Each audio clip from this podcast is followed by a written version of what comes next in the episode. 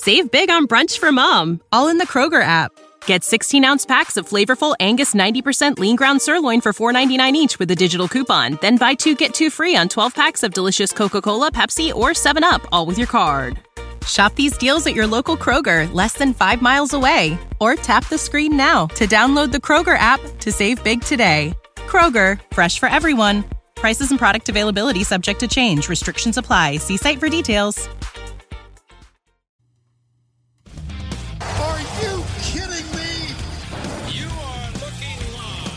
Winning cures everything. Now for your hosts, Gary and Chris.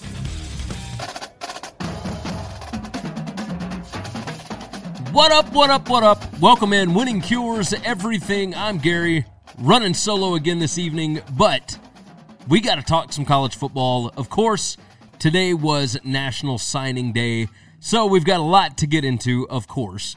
Uh, we got to talk about Mark Dantonio resigning from Michigan State. We got to talk about KJ Costello moving east of the Mississippi from Stanford. Uh, but first, of course, the show always brought to you by Tunica, Mississippi, the South's premier sports gambling destination. They've got six incredible sports books along with incredible, incredible steakhouses, golf courses, great shows coming through town all the time. Uh, go check it out for yourself. Find more information on it over at tunicatravel.com.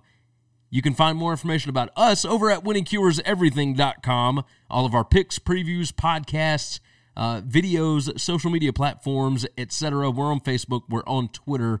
Uh, you can find my college basketball gambling picks over there. So far on the season, as of right now, I am 146, 108, and 8, which is a 57.46% winning percentage. That is profitable. If you are a $5 bettor, you bet 5 bucks on every game that I give you, you would be up over $120 right now. Now, obviously, it is a long game. We are trying to bet against a number, but you can go check it out for yourself. Keep up with what we're doing over at winningcureseverything.com. Uh, let's jump into the topics of the day. The first topic here signing day, National Signing Day. Number one recruiting class in the country is Georgia. And we'll roll through the top 10 really quickly. Georgia ended up number one. Number two was Alabama. Number three, Clemson. Number four, LSU. Number five, Ohio State. Number six, Texas A&M. Number seven, Auburn. Number eight, Florida. Number nine, Texas. And then the surprise class, number 10, Tennessee, who started out the day at number 14, jumped all the way up to nine at one point, uh, ended up at 10. Uh, but with that, you have one, two, three, four, five, six, seven of the top 10 classes were all SEC classes. Now, that is pretty impressive. Alabama and Clemson were the only schools with a 93 plus average per player. Uh, Georgia just shy of that, 92.96 average. Alabama 93.56, Clemson 93.45, LSU 92.84, and so on down the line. Uh, Ohio State had 91.8, A&M 91.13, et cetera, et cetera. So, uh, all in all, good day for everybody involved. There weren't a lot of surprises in this. Uh, I think the biggest disappointment out of all of it was USC. They still got nothing done, even in the late period. Uh, kind of surprising. I mean, they, they finished with the number 10 class in the Pac 12. They are way, way down. I think they're in the 90s. I want to say they finished in the 90s, um, but I'm not going to go back that far. I mean, that's just, that's absurd. Uh, there, you should never, in any circumstance, be ranked in the 90s in recruiting at USC. They got no five stars. They only got two four stars. They needed a running back badly in this class. They got nothing. So USC in a lot of trouble here. Uh, Clay Helton, you know, he may be able to win next year, but this class is going to come back to haunt them at some point. Uh, not a good day for them. Arkansas made a big time jump. Arkansas started, I believe, at like number 113 on the day before Sam Pittman was hired and finished at number 30. They got 21 commits, got four four stars, 17 three stars. Uh, same number of commits as Utah, but they were one spot behind. Uh, and I don't understand how these things work. I don't get it. But the the star average, They actually have a better average per player than Utah does, but that is what it is. Uh, I'm, I'm not sure how exactly 247 does these things, but Arkansas finishes with the number 30 class in the country. That is one ahead of Maryland, two ahead of UCLA. Not too shabby for Sam Pittman and that bunch. Uh, the the only surprise of the day, really, McKinley Jackson uh, choosing Texas A&M over Alabama. Um, he is, I mean, he's he's going to be a great player. Uh, had Alabama gotten him, they would have taken the number one class, but because he went to A and M, uh, that gives A and M the number six class in the country in the composite. And I mean, good job by uh, by Jimbo Fisher. He ends with two five stars, 13 four stars. Uh, all in all, you know the the rich get richer, right?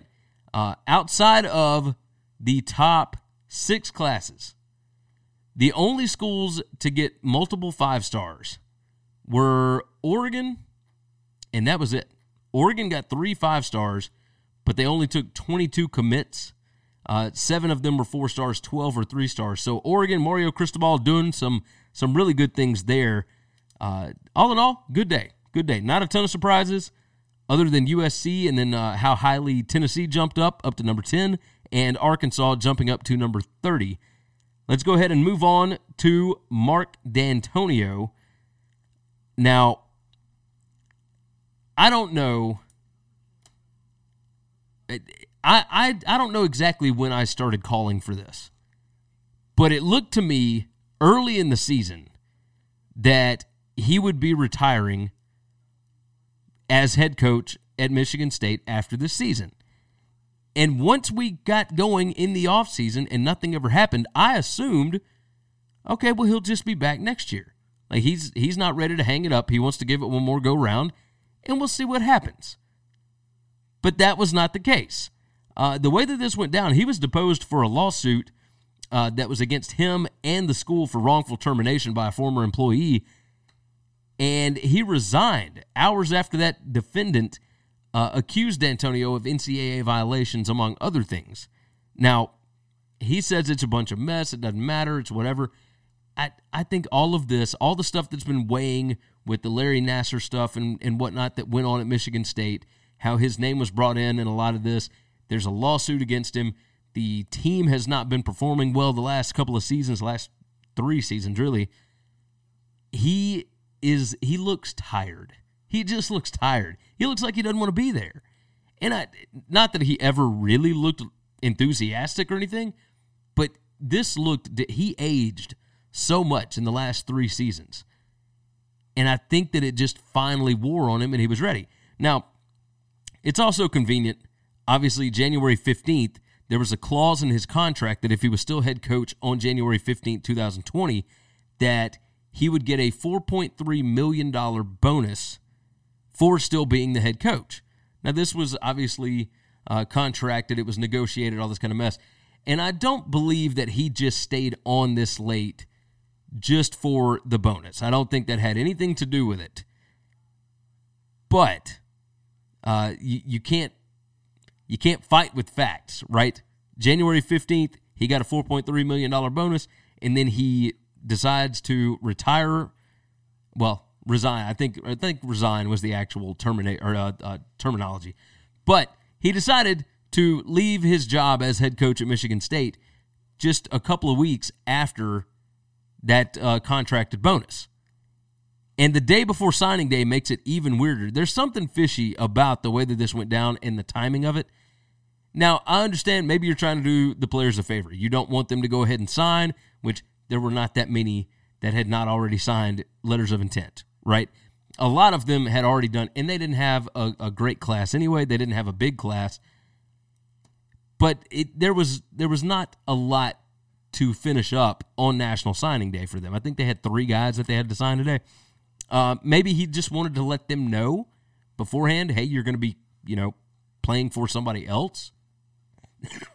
Excuse me.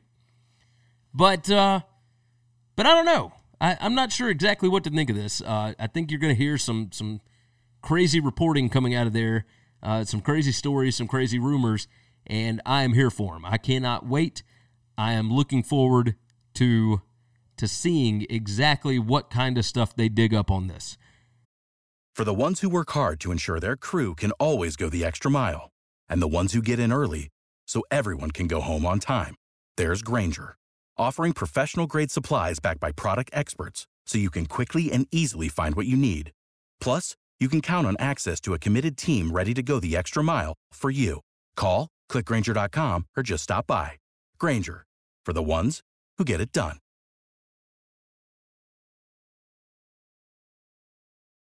Um, so after that, now with Michigan State, we get to decide well, what is the next go round? Who are we going after next? Right?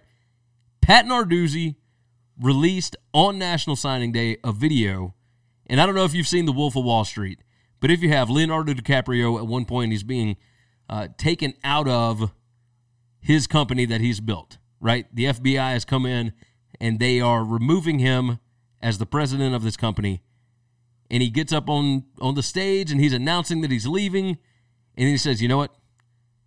I'm not leaving. I'm not leaving." And he screams and he's, "I'm not leaving."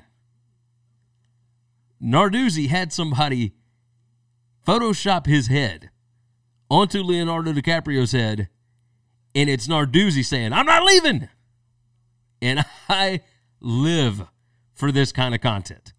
I love this stuff. I'm glad that coaches have a sense of humor. It was fantastic. It was very well done. Uh, it was nice to see that come out. So Narduzzi, who everybody assumed would be next in line at Michigan State, will not be the guy. There's all sorts of ugly stuff going on at Michigan State.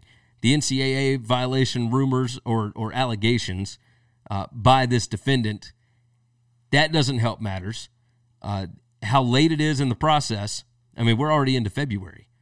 That doesn't help the situation. Uh, I'm going to assume that it will be somebody that is already on staff. You know, everybody talks about Luke Fickell. I, I think if Fickell were going to take the job – like it would have to be really, really fast. I mean, you'd have to make a decision basically by this weekend, before this weekend. And what coach would want to do that when they just got finished with a, a signing class? So I don't think it's going to be an active sitting head coach. They may go interim for a year because this is a very strange situation. I mean, Dantonio leaves as the all time winningest coach in Michigan State history. He had six 10 win seasons. Um, he did a lot of good things, but obviously he was on the decline, kind of the same way that Frank Beamer was on the decline at, at Virginia Tech. But people still look favorably uh, favorably on Dantonio. So if you go interim for a year, maybe that takes off a little bit of the pressure of having to follow a legend. Maybe. But I, don't know what sitting head coach would leave right now. I mean, it just, you know, Matt Campbell, everybody assumes that he's going to end up taking a Big Ten job eventually but I, I don't think this is the right time for that. So I'm I'm a little curious. I'm very curious to see who they're going to end up with. Let's uh let's move on. Last topic of the day. Of course, I'm doing these shows solo. Uh, Chris is in Disney World. He will be back next week, and uh, and we will be gearing up talking about college basketball, et cetera, et cetera. Um, lots to discuss with that, of course. KJ Costello is transferring graduate transfer to Starkville for his last season. He's going to Mississippi State. He's going to go play for Mike Leach.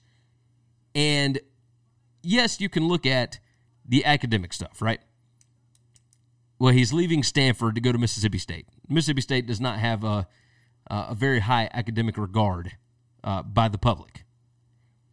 But they do have a coach that understands how to get quarterbacks to the NFL. His system works for that. His system is great for quarterbacks.